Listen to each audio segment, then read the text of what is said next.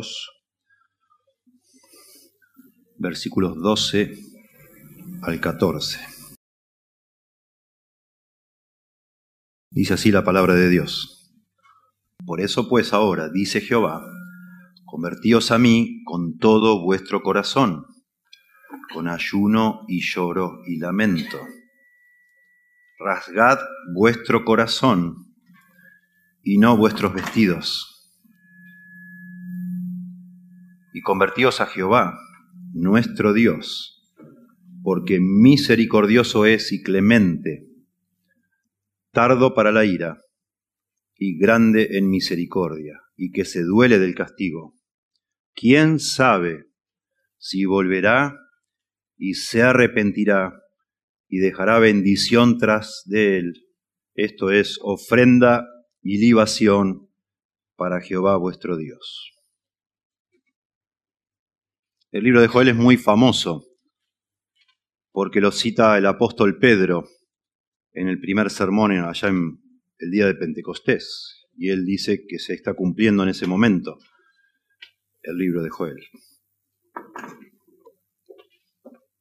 Yo digo que el libro de Joel debería ser famoso sobre todo por estos versículos que acabamos de leer, porque creo yo son la declaración más completa de lo que es el verdadero arrepentimiento en toda la Biblia. Y de eso vamos a hablar hoy, del verdadero arrepentimiento. Un escritor no cristiano, muy famoso, porque era siempre gracioso el hombre, Mark Twain. Siempre decía cosas graciosas, y una de ellas es esta. Dijo, dejar de fumar es la cosa más fácil del mundo. Yo lo sé muy bien, pues lo he hecho miles de veces. Es una paradoja eso. Si miles de veces dejó de fumar, tan fácil no es. Pero parece fácil, pero no es tan fácil. En realidad es gracioso, pero es triste que alguien diga eso, o que sea así la realidad. Y eso es lo mismo, no solo para dejar de fumar, para dejar un montón de cosas. Parece lo más fácil del mundo, pero es lo más difícil del mundo, porque a veces con una vez sola no alcanza. ¿Cuántos de nosotros hemos tratado de cambiar algo y no hemos podido? Decimos, bueno, basta, yo no lo hago más esto, basta, ya está, se acabó. Y lo haces de nuevo mañana, o al rato, y decís, bueno, mañana sí, y mañana de nuevo. Pasado sí, y lo mismo. Y parece que es imposible cambiar algunas cosas. Nos cuesta horrores dejar de hacer cosas que sabemos que están mal. Si fuéramos a investigar toda la Biblia para tratar de alguna manera de bosquejar lo que sería, llamémosle así, una teología del cambio. ¿Qué dice la Biblia? Cuando hablamos de teología en la Biblia es buscar todo lo que dice sobre un tema. ¿Qué dice en la Biblia? Juntando todo lo que la Biblia dice sobre cómo cambiar, cómo una persona puede cambiar. Bueno, encontraríamos, enseguida descubriríamos, que el concepto bíblico central, fundamental, para que exista un verdadero cambio se llama arrepentimiento. La clave para que cambiemos de verdad es que nos arrepintamos de verdad. Esa es la clave. Y también parece fácil, pero no lo es, porque es fácil que nos arrepintamos de mentiritas, digamos así, no de verdad. Parece que me arrepentí, pero no me arrepentí nada. Si no hay un arrepentimiento genuino, no va a haber un verdadero cambio, un cambio duradero, perdurable. Y ese es el gran problema que tenemos nosotros, que el arrepentimiento se puede falsificar. Y fácilmente se puede falsificar. Como un pseudo arrepentimiento, como un falso arrepentimiento. Y es muy fácil para cualquiera de nosotros creer que estamos arrepentidos nosotros y hacerles creer a los demás que estamos arrepentidos, cuando en realidad no lo estamos. No es que estamos tratando de engañar a otros, pensamos que de verdad nos hemos arrepentido y que ya lo dejamos. Y decimos, no, te prometo, dicen algunos, te prometo, no lo hago más. Y lo volvés a hacer, y lo vuelvo a hacer. Y no es que estabas mintiendo, de verdad vos pensabas que tenías tanto dolor en el pecho, tenías un nudo en la garganta, tan triste estabas por darte cuenta de lo que hiciste, tanto lloraste que decís, bueno, basta, de verdad no lo hago más. Y la otra persona te ve llorar, te ve así y decís, wow, sí, se arrepintió de verdad. No, muchas veces no. Y yo encuentro que este pasaje de Joel para mí es un tesoro, porque justamente nos puede ayudar a trazar esa línea, a distinguir lo que es verdadero de lo falso, porque acá están todos los elementos, de lo falso y de lo verdadero, están todos juntos. Y por eso me parece tan hermoso. Junto con un texto del Nuevo Testamento que vamos a ver, que también habla del arrepentimiento falso y verdadero, que es 2 Corintios capítulo 7, versículos 8 al 10, que los vamos a ver en un momento. Joel capítulo 2, versos 12 al 14, que leímos, es la declaración más clara y contundente de lo que es el verdadero arrepentimiento. ¿Y qué papel juega el remordimiento dentro del verdadero arrepentimiento? O dentro del arrepentimiento. ¿Oyeron hablar de la palabra remordimiento? Me imagino que sí. Bueno, vamos a hablar de eso un poco. Remordimiento sería un falso arrepentimiento. Así se le llama, remordimiento. Es ese dolor que sentimos, pero que después no pasa nada. No cambiamos nada. Miren, la doctrina del arrepentimiento es clave para la salvación de una persona. Nosotros podemos recibir de Dios la salvación de nuestras almas, la certeza que si morimos, por más que no somos buenos, vamos a ir al cielo. Que la Biblia dice, en el cielo no entra pecado, y yo soy un pecador, y todos los que estamos acá somos pecadores. Pero la Biblia dice que por lo que un día hizo Jesucristo, si una persona como vos y yo, pecador como somos nosotros, nos arrepentimos de nuestros pecados, y confiamos en Jesucristo como nuestro Salvador, todos nuestros pecados son borrados, son perdonados y se nos ofrece una entrada al cielo. La salvación se llama eso, de nuestra alma eterna. Y es fundamental el arrepentimiento en esa doctrina de la salvación. Pero también, y a veces se nos escapa, el arrepentimiento es fundamental en la doctrina que se llama de la santificación, que es la forma en que Dios, después que nos salva, nos empieza a transformar, a cambiar, para que seamos semejantes a Cristo. Y la única manera de cambiar es que de verdad nos arrepintamos, si no, no vamos a cambiar. Al igual que en 2 Corintios, acá en este texto, el profeta Joel distingue entre la tristeza, que llamamos remordimiento, y el arrepentimiento que produce cambio, que llamamos arrepentimiento o conversión. Conversión es sinónimo de cambio. ¿Sí? Convertirse es cambiar. El verdadero arrepentimiento produce cambio, conversión. El falso arrepentimiento, que se llama remordimiento, solo produce tristeza y nada más. Vamos entonces a meternos en este texto. Vamos a tratar de entender un poquito el contexto para valorar bien lo que son estas palabras dentro de este libro. Acá lo que está pasando, una de las grandes dificultades de los estudiosos del libro de Joel, es que no saben bien en qué fecha fue escrito. No hay indicios dentro del libro que nos puedan con seguridad decir, bueno, esto pasó entre tal y tal año.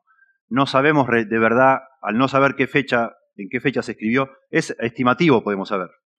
Sabemos que fue antes de que el pueblo de Israel, la nación de Israel del Sur, fuera llevado cautivo a Babilonia, fue antes de eso, por causa del pecado, pero no sabemos demasiado más. Lo que sí sabemos, que cuando se escribe el libro de Joel, el pueblo de Israel, el pueblo de Dios estaba dándole la espalda a Dios, no estaba tomándolo en serio, estaban viviendo como se les antojaba, desobedeciendo a Dios, y Dios, que ama a su pueblo, les estaba mandando muchos castigos. Porque Dios, cuando ama a alguien, dice allá en Hebreos 12, cuando Dios ama a alguien, lo castiga si esa persona no le obedece. Como el padre al hijo a quien quiere, dice la Biblia. Y agrega ahí en Hebreos 12, si Dios no nos castigara, porque nos ama, seríamos bastardos y no hijos. Porque Dios sabe lo que nos conviene, Dios sabe lo que está bien. Y si nos dejara hacer cualquier cosa, nos autodestruiríamos. Y sería una sería en realidad eso una señal de que Dios nos ignora, no le importa nada. Que se mueran, ¿qué me importa? Desde nuestro lado, desde nuestro punto de vista, de este lado del cielo, cuando Dios nos está castigando, muchos seres humanos concluyen que Dios es malo. Es cruel, es injusto. ¿Cómo me va a tratar así Dios? Porque nosotros lamentablemente no nos sentimos malos. Nosotros pensamos que somos bárbaros, que no hicimos mal a nadie, yo no mato una mosca, decimos, no sé. Entonces cuando nos pasan cosas malas decimos, ¿por qué Dios? ¿Por qué Dios? Y hay gente que hasta deja de creer en Dios, porque dice, me decepcionó Dios. Bueno, lamentablemente somos muy ignorantes de quién es Dios nosotros. Y también somos muy ignorantes de quiénes somos nosotros. Tenemos completamente borrados los conceptos claros. Por eso necesitamos la Biblia. La Biblia nos dice claramente, nosotros somos malos. Somos malos. Hemos desobedecido a Dios desde que nacemos. Y merecemos que Dios nos mate. Pero Dios no solo no nos mata, nos bendice. Nos da montones de cosas que ni merecemos. Pero cada tanto Dios, para despertarnos de ese sueño en el que estamos, de esa ignorancia completa que tenemos, cada tanto Dios, por amor a algunos de nosotros, nos llama la atención por medio de castigos, de cosas realmente tristezas, de pruebas, de dolores, de aflicciones. Y esto hacía todo el tiempo en el Antiguo Testamento con su pueblo escogido Israel. Y notablemente lo que pasa acá en el contexto, Dios había mandado plagas de langostas. Nosotros ni sabemos, acá no sé que yo sepa, en la provincia de Buenos Aires nunca hemos tenido langostas así. Que yo conozca, no. Como son una plaga de langostas. Una cosa de locos. Ustedes hoy en día todos podemos googlear y ver lo que es. Está lleno de videos en Google para que usted vea lo que es. Tan tremendo es que parece que es de noche. Estás en el mediodía y parece de noche. Tantas langostas como una cosa, una invasión de millones de langostas. Eso es lo que pasa acá. En aquella zona del mundo, en el cercano oriente, es muy, muy común, hasta el día de hoy, que haya invasiones de langostas. Dejan una devastación, todo pero completamente pelado, no sirve nada, como un desierto dejan. En 2 o 3 días, lo que era un jardín, una pradera, te queda pelado, completamente pelado. Las langostas que andaban por esa zona de Israel surgen en África, en un lugar que se llama Sudán, y de ahí salen y van saliendo, y cada tanto se produce este fenómeno, se reproducen demasiadas y arrasan con todo. Una langosta de ese tipo, no son los bichitos verdes que nosotros conocemos, estas langostas son más o menos de 15 centímetros de grande, son marrones, grandotas. Cada una de estas langostas come por día su propio peso.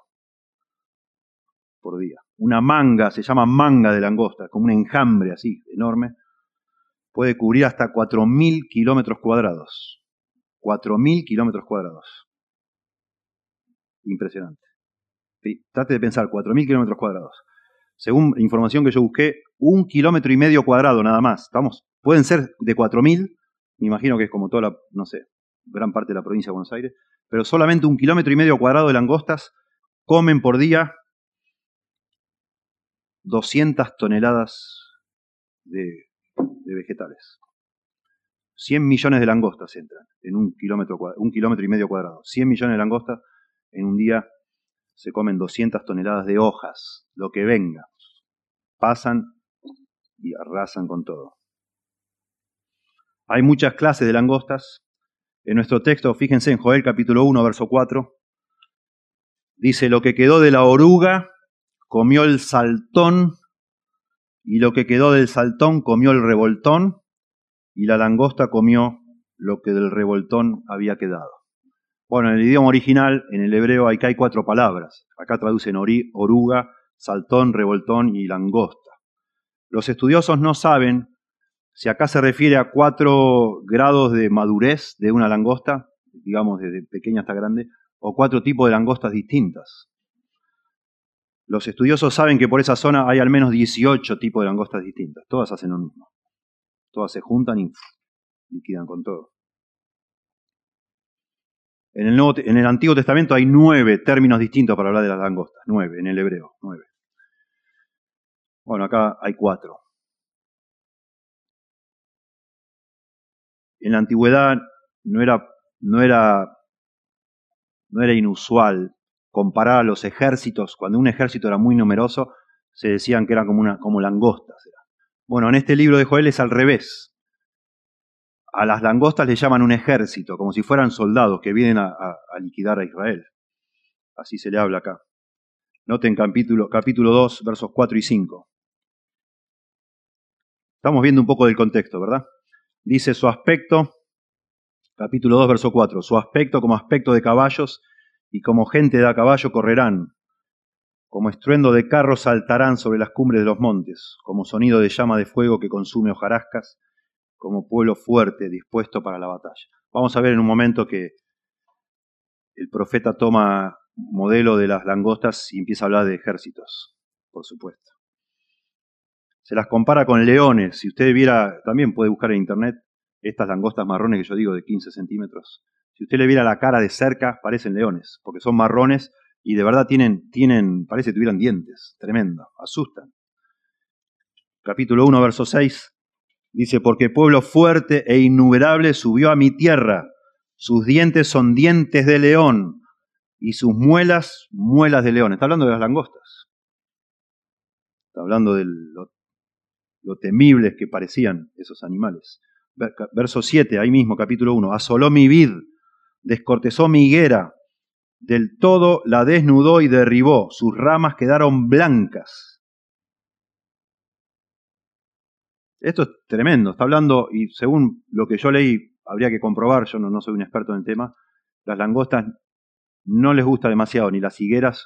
Los que conocen las higueras saben que cortás una hoja y sale una leche pegajosa, no debe ser muy rica la hoja de higuera. Y la vid, no sé, pero parece que la langosta, ya cuando no hay nada que comer, se comen lo que sea. No importa si es rico o no es rico, se lo comen igual. Al decir que se asoló la vid y la higuera, es que ya no hay más nada, además de eso. Y no solo eso, ya no están, después que pasan las langostas, esto sí es comprobado, después que ya no hay más hojas, empiezan a comer los tallos. Y cuando no hay más tallos, comen los troncos de los árboles. Y es lo que está diciendo acá. Descortezó mi higuera. Está diciendo que se comió el tronco. No que se lo comen completo, pero se comen toda la corteza, de manera que queda el tronquito blanco, desprotegido, y al final se muere todo. Cuando pasa algo así, tardan años, como unos 6 años en recuperar de nuevo a tener cosechas como tenía, porque queda todo muerto completamente. Y eso es lo que está pasando acá, en este momento de Israel. Como no es que pasara una vez en historia, pasa muy seguido, por eso no se puede identificar cuál fue de todas esas plagas de langostas. Fue una de tantas. Notablemente en la literatura hebrea, tanto la vid como la higuera son símbolos también de paz, de tranquilidad, de prosperidad. Así como para nosotros sentarse en el patio abajo de un árbol a tomarse unos mates, es como para algunos es el cuadro de estar tranquilo, ¿verdad? De tener una vida tranquila. Bueno, así para los hebreos, sentarse abajo de una higuera o abajo de una parra y estar al fresco ahí comiendo algo era lo más, el cuadro de estar tranquilos. Lo que está de pronto este versículo 7 insinuando es que no solo que se comieron todo, sino que ya la pobre gente no tenía ni dónde sentarse a descansar un rato. Ya no le queda nada. Ni un lugar de sombra le quedó. Ese es el punto.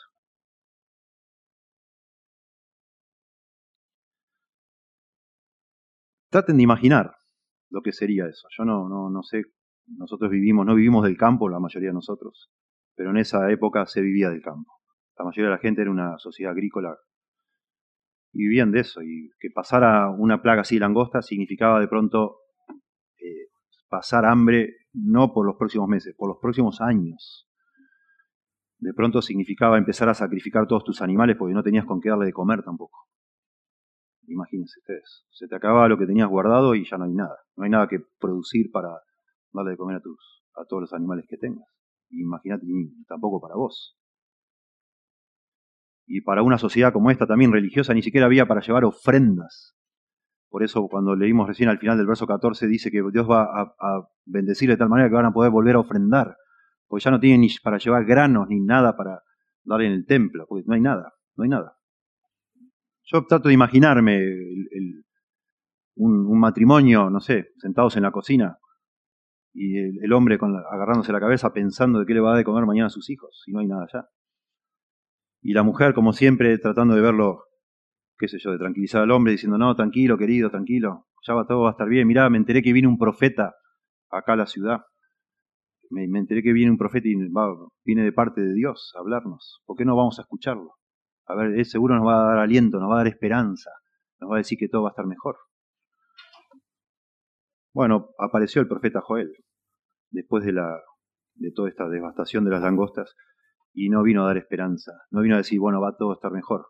Lo que vino a decir Joel es que si no se arrepienten todo va a ser todavía peor, todavía peor. Esto no es nada, dice el profeta Joel. Lo que se viene es mucho peor. Joel capítulo 2, noten ustedes, versos 1 y 2. Tocad trompeta en Sión, en Jerusalén, y dad alarma en mi santo monte, Jerusalén.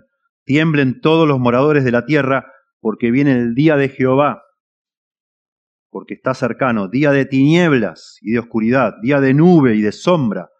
Como sobre los montes se extiende el alba, así vendrá un pueblo grande y fuerte, semejante a él no lo hubo jamás, ni después de él lo habrá en años de muchas generaciones. Y está hablando de un día, el día de Jehová, que entendemos nosotros por otras partes de la Biblia, todavía no sucedió. Es lo que después cuenta Apocalipsis, que es el fin del mundo. Peor, tremendo. Eso es lo que hacía un profeta. Los profetas, nosotros tenemos la idea de un profeta, alguien que te adivina el futuro, lo que te va a pasar dentro de un tiempo. Los profetas en el Antiguo Testamento, sobre todo, más que hablar del adivinarte algo del futuro, te venían a decir, mirá, lo que se viene es un juicio de Dios si no te arrepentís. Un profeta es un vocero de Dios que viene a decir a la gente lo que la gente no le gusta escuchar. Y le viene a recordar, si ustedes no obedecen a Dios, les va a ir mal. En ese sentido, hablan del futuro. Si vos no te arrepentís hoy, mañana va a ser peor que hoy. Y pasado todavía peor. Porque vos estás en contra de Dios. Nunca, a ningún ser humano le gusta escuchar esas cosas. Pero es triste, en el día de hoy, las iglesias deberían cumplir ese rol. De avisar a la gente, mire vecino, mire amigo, mire amiga, no es lo que usted piensa. Dios no está desesperado por bendecirla. Dios no lo ama locamente. Dios no está enamorado de usted, Dios está enojado con usted.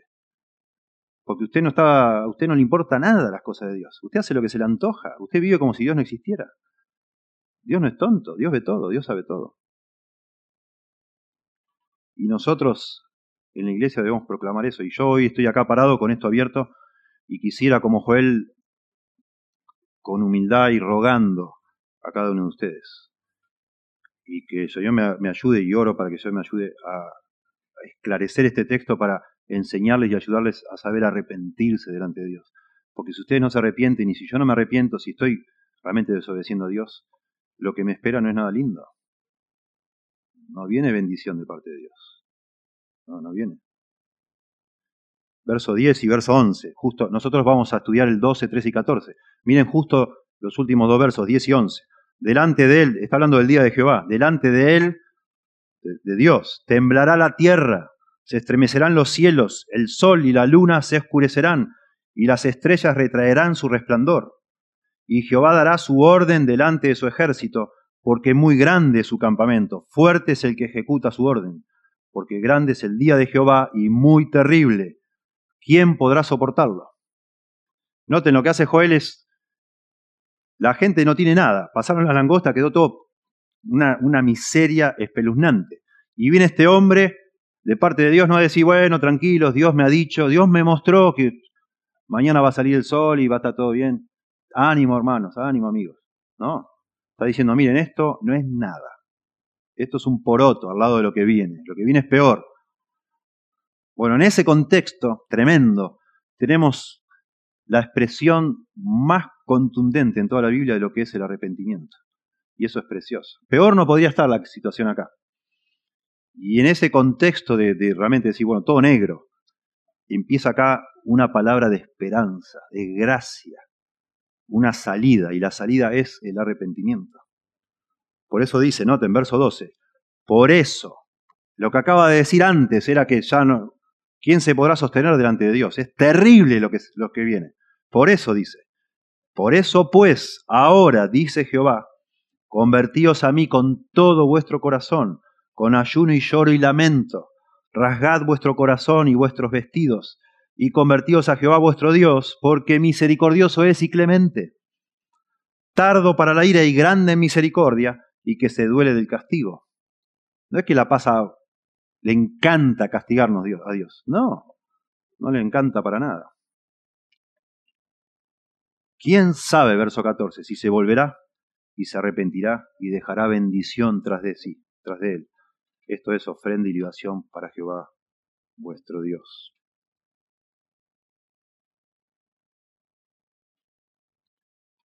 Bueno, acá yo digo que acá están todos los elementos del verdadero arrepentimiento. En primer lugar, tenemos que decir que el verdadero arrepentimiento siempre es urgente, porque es una gracia de Dios. Acá habla de la gracia de Dios. Acá es Dios que manda en su gracia a este profeta para que en nombre de Dios les diga a la gente, por favor arrepiéntanse. Eso es gracia de parte de Dios. Pero también habla de la misericordia, de que Dios es clemente, etc. Dios quiere perdonarnos. Dios no se goza de eliminarnos, castigarnos, aplastarnos. No le causa ninguna gracia, al contrario. Dios quiere perdonarnos. Pero eso es porque es por pura gracia nada más. Jamás nosotros deberíamos presumir de que Dios, bueno, sí, Dios perdona. Bueno, vamos, sigamos pecando, sigamos pasando la bomba en este mundo y antes de morir nos arrepentimos, Dios me va a perdonar, Dios me tiene que perdonar. Dios no nos tiene que perdonar. No nos tiene que perdonar. No es una obligación de Él. Por eso acá, de una manera muy linda, dice el verso 14, ¿quién sabe? Me encanta como dice el profeta. ¿Quién sabe si se volverá y se arrepentirá Dios y dejará bendición tras de sí? Me encanta. Eso es poner los puntos sobre las sillas. El profeta que viene de parte de Dios conoce a Dios y dice, Dios, yo no puedo presumir de que Dios me va a perdonar. A lo mejor me perdone. Espero que me perdone. Por eso vengo a Dios con humildad y le ruego, por favor, Señor, perdóname. Por eso yo digo que el arrepentimiento verdadero siempre es urgente. Y acá veo el elemento de urgencia. En los primeros versículos dice, por esto pues ahora, dice Jehová, convertíos a mí, etcétera, etcétera. Ahora. Al decir ahora, eso está implicando urgencia. Ahora, ¿qué vas a esperar? ¿Qué querés esperar para arrepentirte? Ahora hacelo.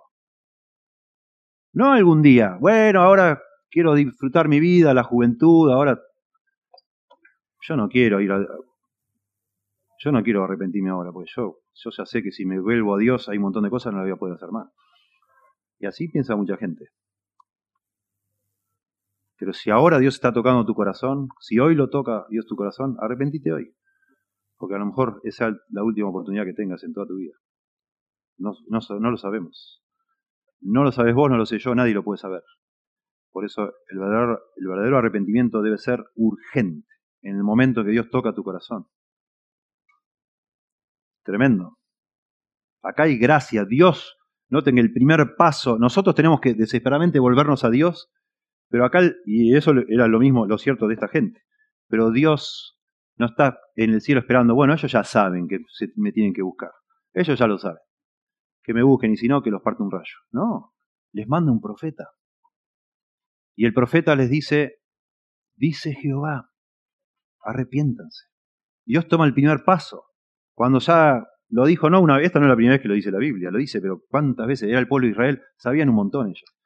Y aún así estaban jugando con Dios. Y aún así Dios pacientemente les manda a otro profeta a decirle, arrepiéntanse. Gracia. Gracia de parte de Dios. No sé por qué en nuestra versión esta que se llama Reina Valera se comieron una palabrita que no la tradujeron. Pero sí está en la Biblia de las Américas y en otras versiones, yo les voy a mostrar. Porque ahí está, entre medio de esto está la palabra aún. Aún. Acá le ponen por eso. En vez de aún, traducen por eso. Perdón, aún está, ¿no? ¿Está aún en la nuestra? No, no está aún. Está ahora. No está aún. Deberíamos traducir aún ahora. Eso es lo que habría que traducir. Aún ahora. La Biblia de las Américas dice, por esto pues, aún. Pero aún. Dice la Reina Valera. Esta es Reina Valera. Hay otra versión de Reina Valera, se llama Reina Valera actualizada. Dice, pero aún. La Nueva Biblia de los Hispanos dice, aún ahora, declara el Señor, aún ahora. Y eso es lo que está diciendo acá, aún ahora. Y eso es muy lindo, ese aún. Porque todo el cuadro del capítulo 1 y capítulo 2 es un desastre. Todo está mal. Y aún, cuando todo está mal, aún en ese momento te podés arrepentir todavía. Eso habla de esperanza. De nuevo, la gracia de Dios. Porque a veces uno llega a un punto, y eso es el diablo, de pronto, engañándonos. Hay gente que ha hecho tantas macanas, pero tantas macanas, ha hecho tantas cosas malas, que dice, no, Dios que me va a perdonar a mí. Mirá cómo estoy yo. Aún en ese momento, aún en lo más malo que te hayas metido, las cosas que, no sé, que ni se nos puedan ocurrir a nosotros de malo, aún ahí Dios te puede perdonar. La gracia de Dios es más grande que nuestro pecado, siempre lo es así, así dice la Biblia. Donde abundó el pecado, sobreabundó la gracia, dice la Biblia. No existe un pecado que Dios no te pueda perdonar. En la Biblia se habla, algunos de ustedes de pronto han ido a alguna iglesia y han escuchado hablar del pecado imperdonable. El pecado imperdonable se menciona en Mateo capítulo 12, y es concretamente una situación muy concreta, es el de los fariseos, que habían visto a Jesús haciendo un montón de cosas, habían visto claramente que Él era el Hijo de Dios, que Él era el Mesías, que era Dios hecho hombre, y no solo no creyeron en Jesús, sino que dijeron que Jesús todo lo hacía por el poder de Satanás. Entonces Jesús les dice a ellos que están cometiendo el pecado imperdonable, ¿en qué sentido? Ellos lo estaban cometiendo. Que ya más, ¿qué más? Ya no pueden, no hay nada que hacer para salvar a esas personas. Porque lo están viendo, están hablando con el Salvador, están viendo que hace milagros, están viendo lo que ninguno de nosotros pudo jamás ver, y aún así dicen, no solo no creen, sino dicen, no, este es un chanta, este hace todo por el poder de Satanás. Y entonces Jesús les dice, bueno, ustedes ya no tienen, no hay perdón para ustedes, no hay manera, no hay más nada que hacer. Yo no lo puedo convencer, ya está. Eso es el pecado imperdonable. Para ellos fue imperdonable. Pero después, no existe un pecado imperdonable, no hay. No hay. No según la Biblia. Aún en cualquier pecado que estés, aún Dios está esperando que te arrepientas. Y no, si vos pensás que ya no hay caso para vos, de pronto no es el caso, por algo estás acá, no sé. Pero yo te digo, te podés arrepentir y Dios te puede perdonar. No, nunca digas eso. Nunca lo digas. El Señor ha perdonado a personas tremendas. De hecho, el apóstol Pablo, que fue el más grande de todos los apóstoles, fue un asesino. Y fue un blasfemo, dice él. Y él se burló de Cristo. Él también dijo que Cristo era un chanta. Y no lo podía, él pensaba que era toda una mentira más grande que una casa. Y el Señor lo convirtió y lo hizo su apóstol. Así es. Hechos capítulo 9, después búsquenlo. En segundo lugar, decía el elemento de urgencia. Ahora, nunca es demasiado tarde. Ahora. Bueno, me corrijo. Puede ser un momento que sea demasiado tarde, pero si estás ahora, escuchando ahora, es el día de salvación para vos, probablemente, ahora. Y pienso en jóvenes también que están acá. Porque a mí me pasó, yo a los 17 años, siendo ateo, leí la Biblia por primera vez y me empezó a tocar el corazón. Pero me empezó a asustar también y dije, bueno, ya, la voy a dejar y la voy a leer cuando sea más grande, de nuevo. Ahora no, porque ya yo quiero disfrutar. Y eso es un error tremendo. Tremendo error. Gracias a Dios. Yo no podía ya, gracias a Dios, porque Dios me estaba tocando el corazón, yo ya no podía disfrutar, me perseguía lo que había leído. Y al final me rendía al Señor, a los 17 años. Gracias a Dios por eso. Pero en el momento que Dios te habla, ese es el día de salvación, ahí te tenés que doblegar al Señor. Urgencia. El libro de Proverbios dice, el camino de los transgresores es duro. Transgresor es el que sistemáticamente va quebrantando lo que Dios dice. Es duro, es espantoso. No hay nada lindo, al fin de cuentas, en vivir dándole la espalda a Dios. Es duro, es durísimo. ¿Para qué seguir? ¿Para qué seguir?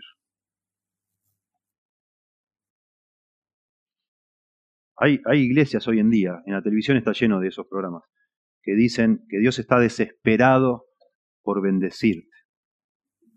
y declaran que Dios te va a bendecir, Dios te bendice, Dios te bendice. Yo te digo, Dios te bendice, Dios te bendice. Y después Dios no te bendice nada. Y van los hermanos y dicen, o ahí los oyentes dicen, pero usted me dijo que Dios me iba a bendecir. Ah, bueno, pero seguramente alguien le hizo un daño a usted. Así te dice. Seguramente alguien te hizo un daño, por eso Dios te quiso bendecir, pero no pudo, porque alguien te hizo mal. Y vení que yo te voy a sacar ese daño o ese mal. Miren, nadie me tiene que hacer ningún mal a mí para impedir que Dios me bendiga. El mal está dentro mío y dentro tuyo. Por eso me tengo que arrepentir. Porque es verdad que el pecado afecta que Dios te pueda a vos bendecir y me pueda bendecir a mí. Claro que afecta. Pero ese mal está dentro mío, no fuera mío. Nadie me hace mal a mí. Yo lo tengo y me lo tengo que sacar de alguna manera. Y la manera de sacarme eso de encima es arrepentirme. Para que Dios entonces, como dice acá, quién sabe, que Dios se vuelva y te perdone y te bendiga.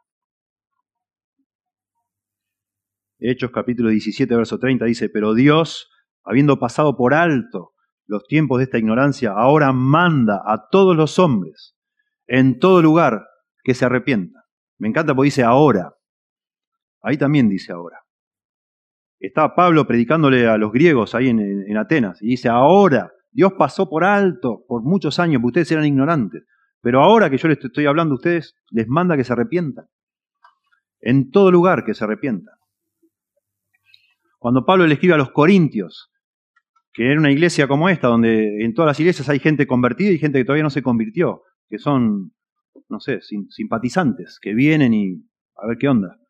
Y en todas las iglesias es así. No todos los que estamos dentro de una iglesia somos creyentes, aunque hablemos del Señor, el Señor, el Señor. No todo el que me dice Señor entrará en el reino de los cielos, dice la Biblia. Así eran los corintios. Y Pablo le escribe a los corintios, 2 Corintios 6, dice, así pues, nosotros como colaboradores suyos os exhortamos también a que no recibáis en vano la gracia de Dios.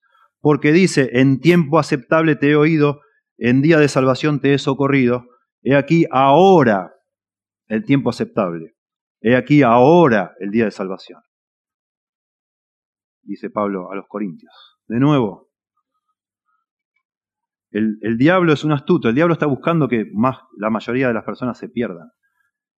Y cuando uno escucha el Evangelio, y estamos ahora explicando el Evangelio y terminaremos, espero yo, todavía aclarando más, y de pronto Dios empieza a tocar tu corazón y salís de acá y dices, no, pero bueno, no, ya lo voy a pensar esto de nuevo, ahora no, ahora. Tomate un tiempo, por un momento, por favor, pensá en tu alma, pensá en Dios, te vas a morir tarde o temprano, yo también, todos. No postergues como si fueras dueño de todo lo que te va a pasar, no sabés nada vos, ni yo. Ahora, dice, urgente, el verdadero arrepentimiento siempre es urgente, porque es una gracia de Dios. Es una gracia de Dios. Hay personas que están acá, tienen el corazón como una piedra, y están escuchando a mí y están pensando, por favor, terminá, basta ya, no seas pesado. Pero hay otros que no, que la palabra de Dios les está penetrando, eso es por la gracia de Dios. No es por la manera que yo hablo, yo no te estoy tratando de engatusar con lo que digo, no. Estoy tratando de explicar lo que Dios dice. Y si eso penetra tu corazón es porque Dios te está concediendo ser sensible, ablandarte. Pero eso te lo está concediendo hoy, no quiere decir que te lo va a conceder mañana, pasado o el domingo que viene. Si hoy Dios toca tu corazón, eso es lo que significan estos textos. Hoy, abrite al Señor, abrí tu corazón al Señor y postrate al Señor y pedile al Señor, por favor, que te salve hoy. Porque hoy Dios está tocando tu corazón. Quizás nunca más te lo toque. No es que no lo pueda hacer. Él podría hacerlo cada día, claro que sí. Dios podría hacer que en un instante todo el mundo, en este momento, todo el mundo le agarre como un terror de que se va a morir, una conciencia que se va a morir y que necesitan, vendrían acá a golpear la puerta a la madrugada que yo les abro y les, por favor, les hable. Podría hacerlo Dios. Lo ha hecho a lo largo de la historia a veces. Solo Dios sabe por qué no lo hace. Pero si lo hace a vos en este momento, en tu corazón, vos tenés que doblegarte al Señor. Y ya. Porque es una gran oportunidad de la gracia de Dios. En segundo lugar, el verdadero arrepentimiento. Y esto es lo que más tiempo nos va a llevar. Y bueno, yo voy a ver. De pronto lo continúo la semana que viene, porque no quiero ser largo innecesariamente. ¿Ya estamos en tiempo? No. No, hasta las 9 estamos acá, ¿no? Sí, hasta... Perdón. En segundo lugar, el verdadero arrepentimiento a veces incluye tristeza. A veces incluye tristeza, pero siempre significa cambio hacia Dios. El verdadero arrepentimiento a veces incluye tristeza, pero siempre es un volverse a Dios, cambiar hacia la dirección de Dios. Y lo voy a desarrollar. Acá dice, noten, Joel capítulo 2, verso 12. Por esto pues ahora, dice Jehová, noten lo que dice Jehová, convertíos a mí con todo vuestro corazón. Noten lo que dice, convertíos a mí. Convertíos, ahora voy a explicar, es cambiar, pero no hacia cualquier lado. Es dar, convertirse ahí es darse la vuelta. ¿Hacia dónde? Hacia mí, dice el Señor. Con todo vuestro corazón, con ayuno y lloro y lamento. Ahí está la tristeza, ¿ven? Rasgad vuestro corazón y no vuestros vestidos. Y convertíos a Jehová. De nuevo, convertíos a Jehová. Volvete a Jehová, a Dios. A Jehová vuestro Dios. Porque misericordioso es y clemente, tardo para la ira y grande misericordia, y que se duele del castigo. Aquí hay los tres elementos que debe haber siempre un verdadero arrepentimiento. Confesión de pecado, contrición, que sería el dolor, y conversión, que sería el cambio. Cuando dice lloro y lamento, ahí habla de confesión. El lloro no es ¡ah!, sino poniéndole palabras a ese lloro, lamentándote y diciendo, Señor, he pecado, Señor. Soy un pecador, soy una pecadora. Te he fallado, soy un ingrato, soy un orgulloso. Me he creído no sé quién acá y la verdad que me equivoqué. Te reconozco, Señor. Contrición, tristeza, ayuno, dice acá, lloro, lamento, rasgar los vestidos. Y conversión, vuélvanse a mí, convertíos a mí. Rasguen el corazón, dice acá, de una forma metafórica. No el vestido, sino el corazón. Eso habla de un cambio interior de corazón. Conversión. Un verdadero arrepentimiento incluye estos tres elementos. Un arrepentimiento falso suele incluir solo los dos primeros, nunca el tercero. Repito, confesión de pecado lo puede tener tanto el verdadero como el falso. Un arrepentimiento falso dice, ah, sí, perdón, yo reconozco, estuve mal, lo hice mal. Confesión. Contrición, tristeza, tanto el verdadero como el falso lo incluye. Pero conversión, volverse a Dios, solo el verdadero arrepentimiento. El verdadero arrepentimiento siempre es volverse a Dios. En el hebreo acá se usan dos palabras para arrepentimiento. Una es la palabra naham, que viene, es una palabra, así tienen muchas palabras los hebreos, así como nosotros decimos bomba. Es una palabra en español, se llama onomatopéyica, porque hace como el ruido de una bomba, boom, bomba, ¿no? Naham en el hebreo da la idea de una respiración un poco acelerada, como una persona que está ansiosa por la tristeza. Y la palabra Naham tiene que ver con ese aspecto del arrepentimiento que es dolerse.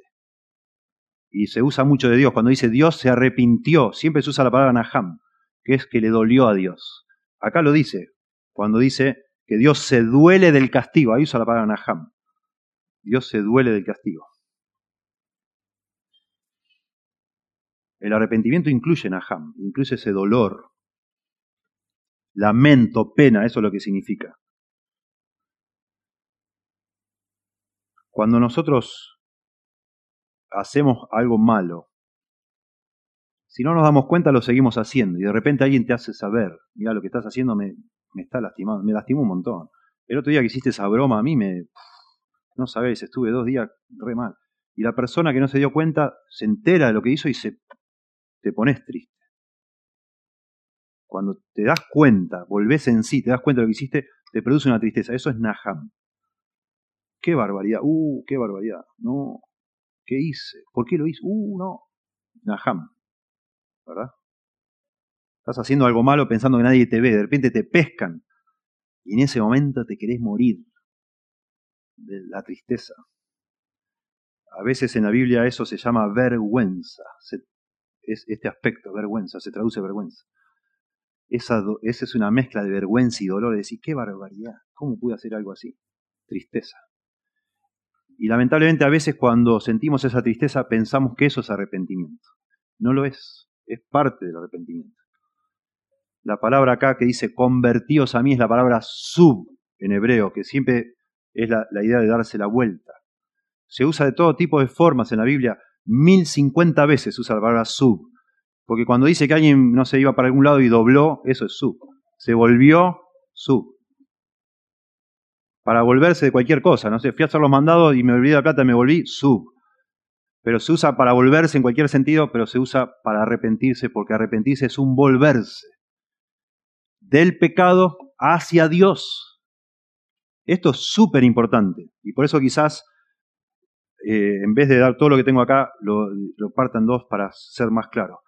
Muchos de nosotros confundimos la tristeza con el arrepentimiento, pero muchos de nosotros también confundimos cierta forma de cambio con el arrepentimiento.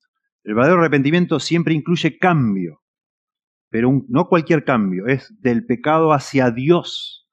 Hay personas que cambian del pecado hacia ciertas buenas obras, pero no hacia Dios. Si cuando yo me vuelvo, no me vuelvo hacia Dios, yo no cambié nada. Voy a volver a caer. En eso o en otras cosas, pero voy a volver a caer. Tengo que volverme a Dios. Es lo que dice acá, volveos a mí, dice Jehová. Volveos a Jehová. El verdadero arrepentimiento es volverse a Dios. El término sub implica una consciente separación moral y una decisión personal de abandonar el pecado y entrar en comunión con Dios. Mejor que ningún otro verbo, dice alguien. Este combina en sí mismo los dos requisitos del arrepentimiento: volverse del pecado y volverse hacia el bien. O sea, si yo iba caminando hacia allá pensando que era bárbaro y abrazando el pecado, no solo arrepentirme es dejar ese pecado y empezar a ir para allá, no, sino es ir hacia Dios, hacia el bien, hacia el camino de Dios. Eso es lo que se llama también conversión en la Biblia, darse la vuelta. Pero es crítico en esto, es clave la dirección hacia dónde cambiamos. Si ha de haber cambio, ese cambio tiene que ser en la dirección hacia la cual está Dios, hacia el camino de Dios, hacia las cosas de Dios. Por eso acá se subraya, convertíos a mí, convertíos a Jehová vuestro Dios. Déjeme explicar un poquito más detallado esto de la tristeza, del cambio que no es cambio, etc. El arrepentimiento genuino incluye tristeza. La mayoría de las veces incluye tristeza, pero no se queda en la tristeza. Acá habla de con ayuno, llanto y tristeza, ¿vieron? Son complementarios el arrepentimiento junto con la tristeza. Un ejemplo muy lindo es el Salmo 51, ahí lo leímos hace un rato. David está triste por su pecado, el profeta Natán lo confronta y él escribe el Salmo 51. Y es realmente una joya este Salmo, mostrándonos lo que es el corazón de una persona triste por su pecado. Y notamos acá, es como un modelo de arrepentimiento, de confesión a Dios, con dolor. Notamos que este hombre que confiesa en el Salmo 51 es consciente, hay una comprensión de su maldad, de haber hecho mal, hay un deseo de hacer justicia, hay un deseo de la presencia de Dios y por supuesto un cambio de acción. Noten, yo lo leo, dice, ten piedad de mí, oh Dios, conforme a tu misericordia, conforme a la multitud de tus piedades, borra mis rebeliones, lávame más y más de mi maldad, límpiame de mi pecado. Porque yo reconozco mis rebeliones y mi pecado está siempre delante de mí. Contra ti solo he pecado y he hecho lo malo delante de tus ojos. Noten, tremendo esto. La cantidad de veces que habla de mi pecado, mi maldad, mi rebelión. Cero excusas, nada de excusas. Este hombre está triste, completamente triste, pero está derramando su corazón reconociendo su maldad. Esto es un modelo de confesión de pecado a Dios. Que no se queda en la tristeza sola, sino que le pone contenido a eso. Y el contenido que le pone es un reconocimiento sincero delante de Dios, de que uno ha hecho lo malo. Eso es muy importante. Y agrega en ese reconocimiento sincero también un deseo por la justicia de Dios. Cuando uno está arrepentido de verdad, por supuesto siente dolor, tristeza, pero también se da cuenta y se hace cargo. Yo no quiero excusarme, digo, bueno, sí, perdón, pero, nada de pero, acá no hay un solo pero. Mi pecado, mi maldad, mi transgresión. Lo reconozco, lo admito. Y también admito que tú eres justo, Señor. Y el deseo de la justicia de Dios, como decimos. Para que seas reconocido justo en tu palabra, verso 4, y tenido por puro en tu juicio. Verso 6, y aquí tú amas la verdad, etc. Reconoce también que de parte de Dios lo único que hay es justicia y pureza. Y un deseo de cambiar, un cambio de corazón, un cambio de acción, porque él termina el Salmo diciendo que él quiere publicar, quiere hablar de Dios a los demás, y un deseo de comunión con Dios que tiene este hombre. Bueno, eso es, quería mencionarlo porque es hermoso, para motivarnos a nosotros, leyendo el Salmo 51, a ponerle contenido a esa tristeza. Hay un falso arrepentimiento que siente tristeza y ahí se queda, en eso se queda. Y ventila esa tristeza. Si yo he pecado contra mi esposa y me arrepiento, supuestamente me arrepiento y siento tristeza, le hago saber que estoy triste. Como para de esa manera, como ya de alguna manera paliar o minimizar un poco las consecuencias de lo malo que yo he hecho. Para que ella sepa que estoy dolido, a ver si me perdona de una vez por todas. Porque lo único que me preocupa a mí es que me quiten las consecuencias. No sufrir consecuencias. Y yo entiendo porque la experiencia de todos nosotros nos enseña que si vos te mostrás triste, la otra persona se ablanda, la que está enojada con tu maldad y tu pecado. Y entonces está bueno un poco hasta sobreactuar esa tristeza, para que el otro diga, bueno, está bien, no te preocupes, no es nada, no es nada. Pero ojo, nuestro corazón es tremendo, ojo con eso.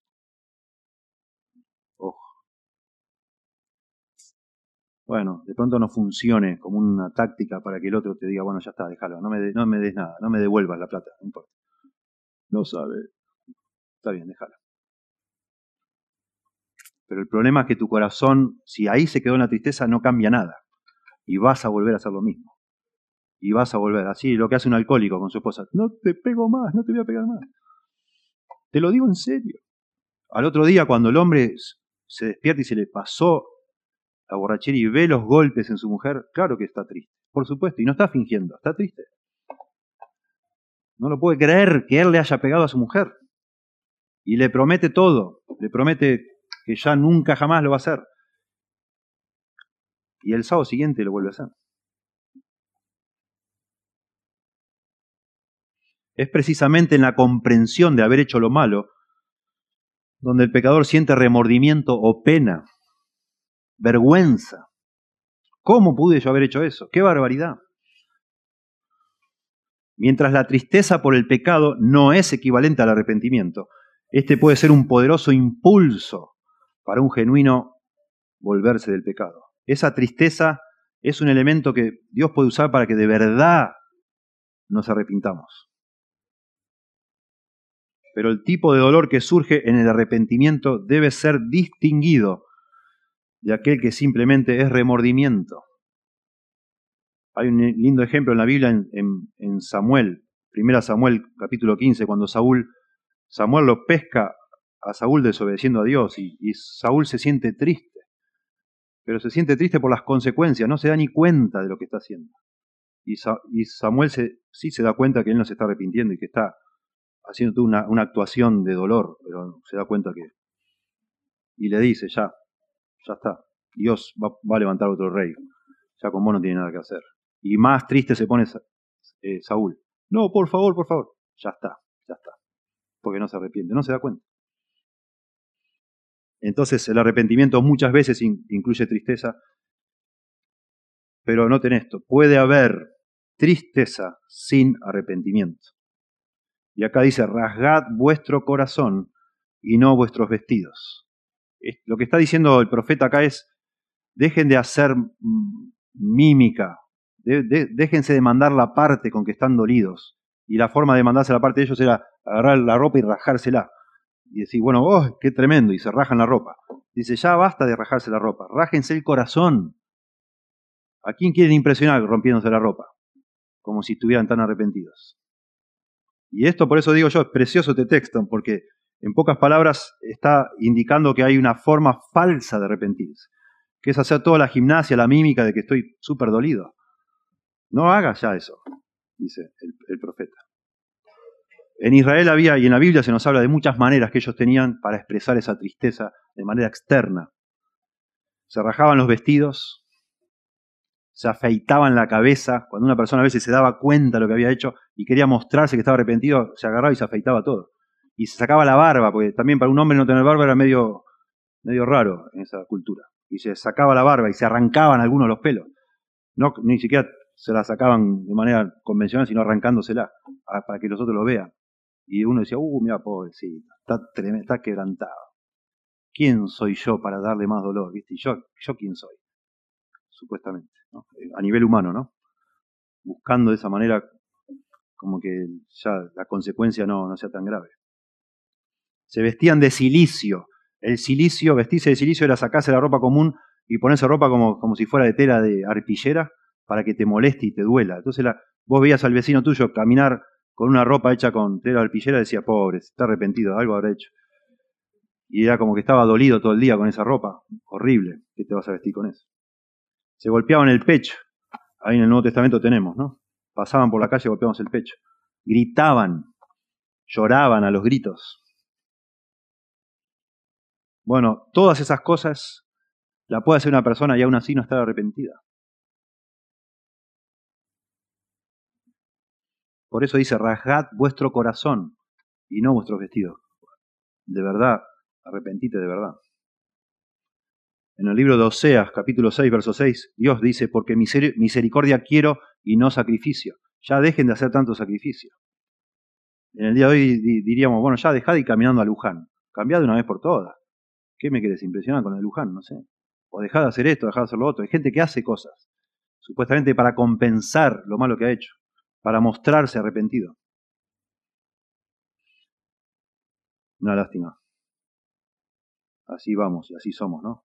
Dice 2 Corintios capítulo 7, este es el texto junto con el que estamos considerando más importante del tema, pero ahora en el Nuevo Testamento, 2 Corintios 7 del 8 al 10. No lo puedo explicar todo por el tiempo, pero dice, porque si bien, dice Pablo, os causé tristeza con mi carta.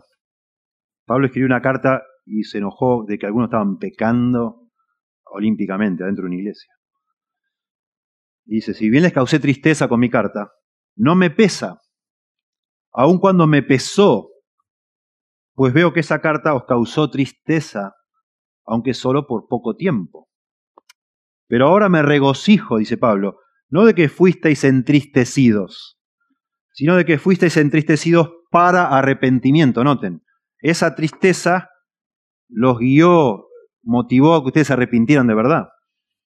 Porque fuisteis entristecidos conforme a la voluntad de Dios, para que no sufrierais pérdida alguna de parte nuestra.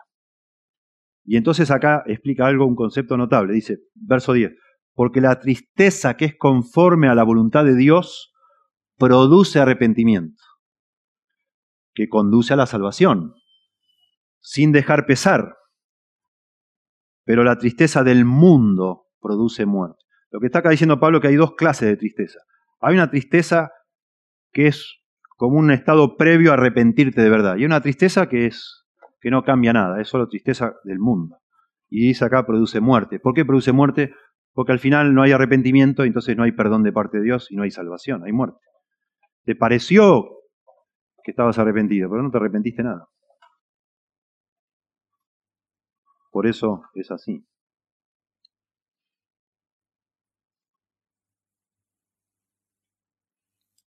En este texto que acabamos de leer hay dos palabras en griego. Esto se hace en el Nuevo Testamento, es griego, no hebreo. Y que son similares, pero no son las mismas. Está la palabra metamelomai, que acá lo traduce como tristeza, metamelomai. Y está la palabra metanoeo, que es la palabra arrepentimiento. No es lo mismo metamelomai que metanoeo. Uno es tristeza y otro es arrepentimiento. Y no digo esto para impresionarlo, sino porque hay algo muy importante acá. Cuando Judas, ¿se acuerdan de que Judas se ahorcó? Lamentablemente en nuestra Biblia, en el Reina Valera, Mateo 27:3, dice que Judas se arrepintió y se ahorcó. Pero ahí, si vos mirás bien, no dice metanoeo, que sería arrepentirse, sino metamelomai. Judas sintió remordimiento por haber entregado al Señor por 30 piezas de plata. Con ese dolor, que decís, qué barbaridad que hice. Lo acabo de entregar al Señor Jesús para que lo maten. Y no se arrepintió, sino que sintió tristeza y se ahorcó. No volvió a Dios. No se volvió a Dios, sino no se hubiera ahorcado. En la Biblia de las Américas dice, Judas sintió remordimiento. Y es correcto. Sin embargo, nunca experimentó arrepentimiento. Y esa es la historia triste de muchos de nosotros, muchas veces. Yo siempre lo he dicho, y ilustro esto, yo fui ateo desde niño. Mi papá es ateo, mi abuelo ateo, mis tíos ateos. Yo era ateo. Y yo le robé bastante dinero a mi papá. Mi papá había vendido una casa que tenía de fin de semana. Y no sé por qué, en vez de poner la plata en el banco, la puso en su ropero. Y yo la encontré. Y le fui sacando, y le saqué bastante. 13 años tenía yo. Bueno, obviamente me descubrió, porque me decía, ¿de dónde sacaste todas esas cosas? Porque yo me compraba cosas, ¿no? ¿Y de dónde sacaba tanto? Porque era bastante dinero. Y bueno, me produjo una tristeza espantosa. Mi papá no me pegó nada, yo tenía 13 años. Un día me llamó, junto con mi mamá.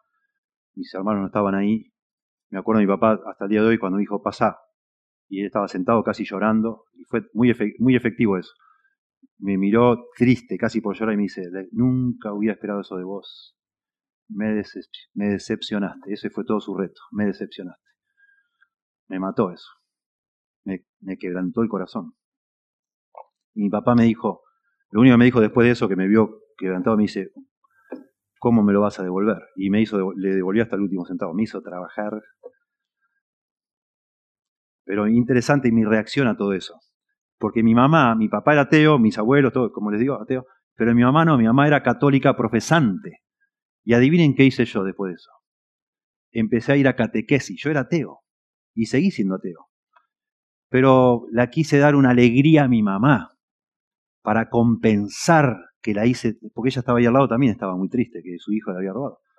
Y me fui a catequesis. Y en el momento que iba a tomar la primera comunión, el día que iba a tomar la primera comunión, dije no. Y no. Cuando me pidieron que le confiese mis pecados a un cura, yo en realidad dije, ya estoy acá, ¿qué estoy haciendo? Si yo no creo nada de todo esto. Pero yo le quería dar una alegría a mi mamá. Eso es remordimiento. Se dan cuenta, es volverse del pecado, no a Dios, sino a una buena obra, pero no a Dios. Estás tratando como de compensar algo que hiciste malo haciendo una cosa buena, pero eso no es arrepentimiento. No lo es. No estoy diciendo con esto que le volví a robar a mi papá, pero que eso no era nada que ver, eso era absurdo lo que estaba haciendo. No sabía yo ni lo que estaba haciendo. Quería que mi mamá esté más contenta. Mis hermanos me echaron de su pieza. Dormíamos los tres varones en la misma pieza. Me dijeron, salí de acá. Y empecé a dormir en otro lado. Había otra pieza, gracias a Dios, en mi casa. Pero, bueno, no viene al caso, pero mis hermanos me agarraron entre los dos y me dijeron, sos un malvado. Ni una sola cosa nos compraste a nosotros. Esa era la maldad para ellos. Tremendo. Bueno, y gracias a Dios, ya que menciono esto, eso para mí fue todo como distintos castigos. Porque yo tuve que empezar a ir a trabajar y trabajaba como ayudante de albañil y hasta el día de hoy tengo cicatrices porque era muy chico, me lastimé toda la mano picando paredes, picando pisos, con el pico, con todo. Y le pagué a papá todo. Y gracias a Dios por eso, gracias a Dios porque me echaron de la pieza, gracias a Dios por un montón de elementos que sí produjeron arrepentimiento. Claro que sí. Nunca más robé nada a nadie, jamás en mi vida. ¿Verdad? Y esos castigos, entre comillas, me llevaron al punto de quebranto, pero no de salvación. Me convertí 4 años después de eso, por otro motivo. Ya para mí, yo estaba arreglado todo eso, ¿verdad?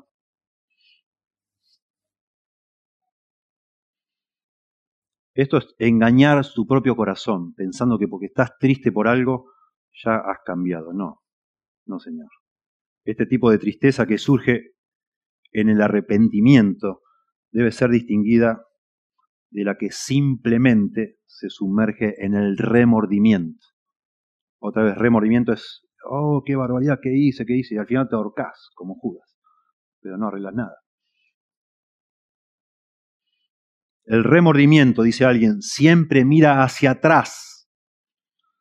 Por lo tanto, no necesariamente causa a un hombre volverse a Dios. O sea, te quedás pensando, qué barbaridad, qué hice, mirando para atrás, pero no mirando a Dios. El arrepentimiento es la decisión por el hombre en su totalidad de volverse completamente a Dios. Arrepentimiento no es simplemente pasar de una dirección consciente a otra, sino hacer esto con una aversión, un desprecio claramente percibido hacia la antigua dirección. Es darte la vuelta. Por eso también empezamos diciendo, es una gracia de Dios. Dios te concede arrepentirte. Si no fuera por Dios, yo no me hubiera jamás vuelto de mi ateísmo al cristianismo, a Dios. Dios me hizo ver que yo era un imbécil, que era un necio, un soberbio, un arrogante. ¿Quién soy yo para decir si Dios existe o no existe? ¿Quién soy yo? Y gracias a Dios, Dios me dio luz para que yo me rinda ante Él y volverme a Él. Y lo mismo con cada uno de ustedes. Si vos te vas de acá hoy, si todavía sin entregar tu corazón a Dios, al menos andate diciendo, Señor, por favor, ayúdame a creer, a arrepentirme, concédeme, Señor, ablandá mi corazón. Ayúdame a ver lo mal que está mi vida y para que me pueda volver a Dios, a Cristo.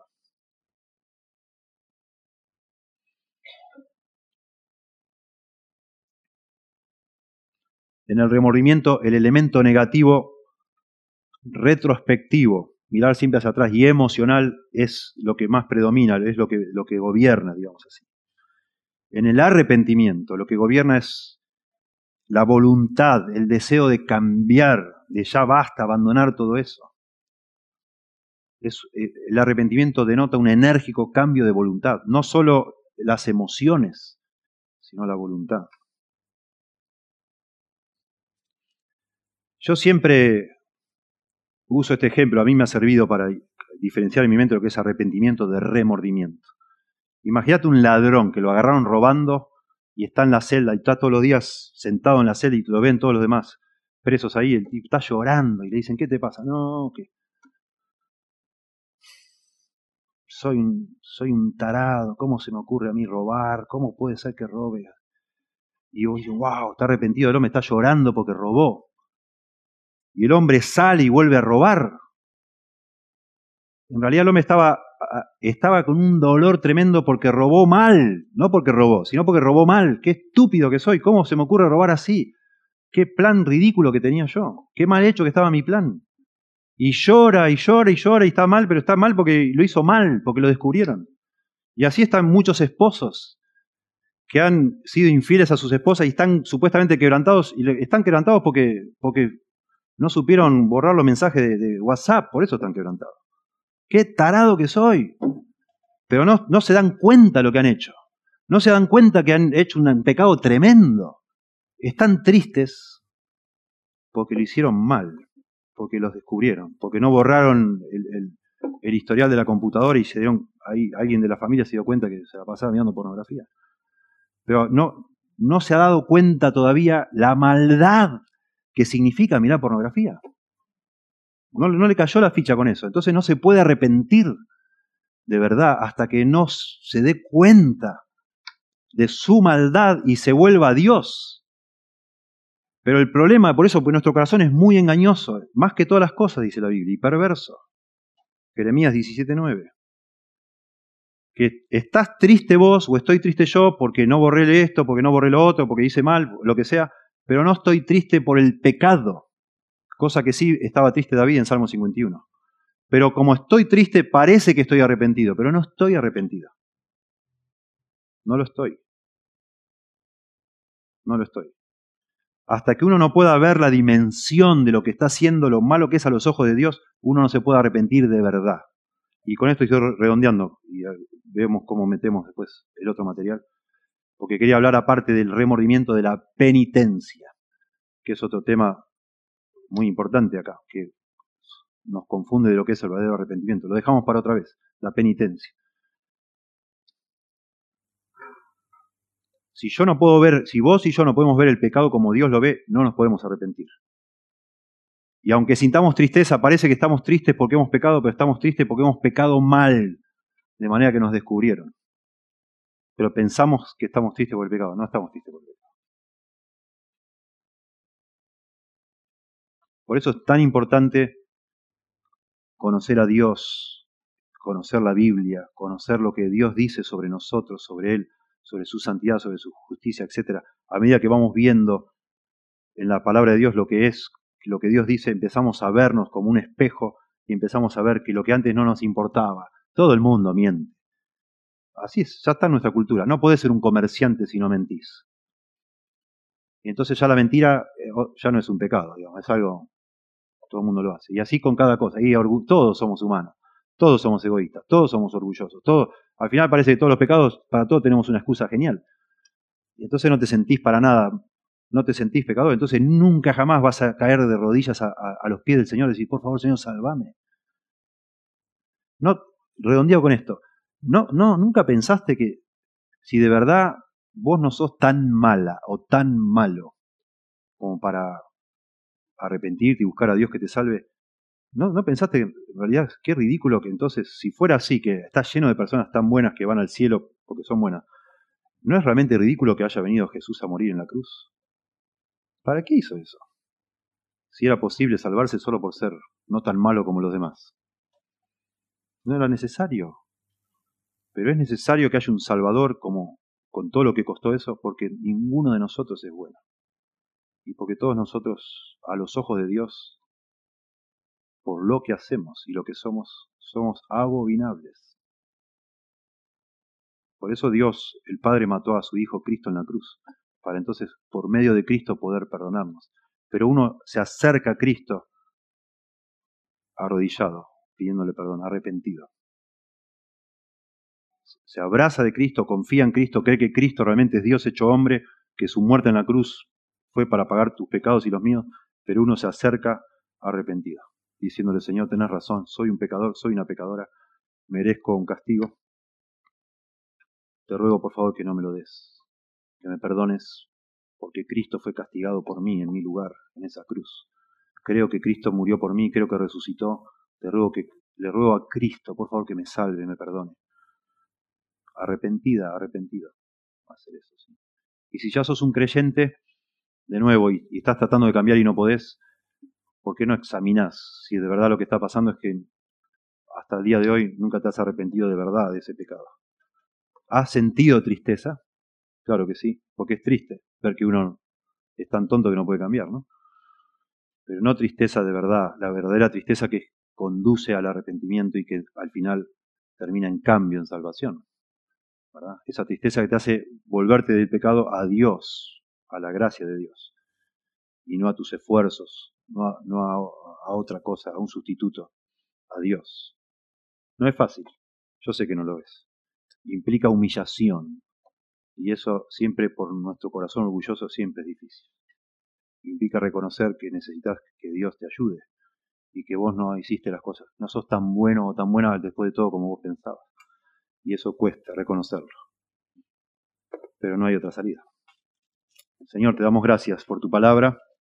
Te pedimos, por favor, que traspase nuestro corazón y nos lleve a un punto de reconocer, de rajar de verdad nuestro corazón, no nuestras vestiduras, no hacer toda una pantomima de que estamos mal, que estamos tristes, sino de verdad ante ti, Señor, ante tu mirada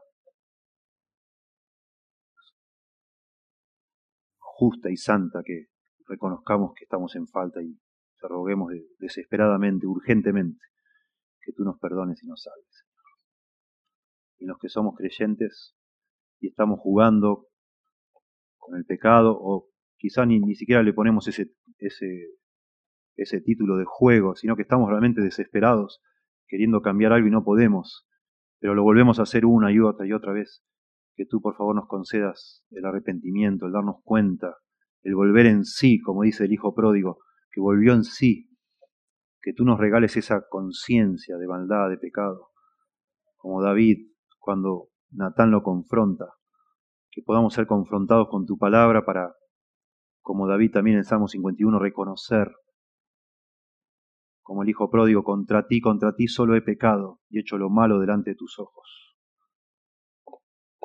He pecado contra el cielo y contra ti, dice el hijo pródigo. Ayúdanos a reconocer la magnitud de nuestra maldad para que entonces caigamos de rodillas a los pies de Cristo y reconozcamos también la magnitud de su sacrificio y que podamos conectar ambas cosas y darnos cuenta que es suficiente lo que Él hizo para salvarnos, Señor. Que nos volvamos a Dios, nos volvamos a ti y no a otros sustitutos. Por favor, Dios, te ruego en el nombre de Jesús. Amén.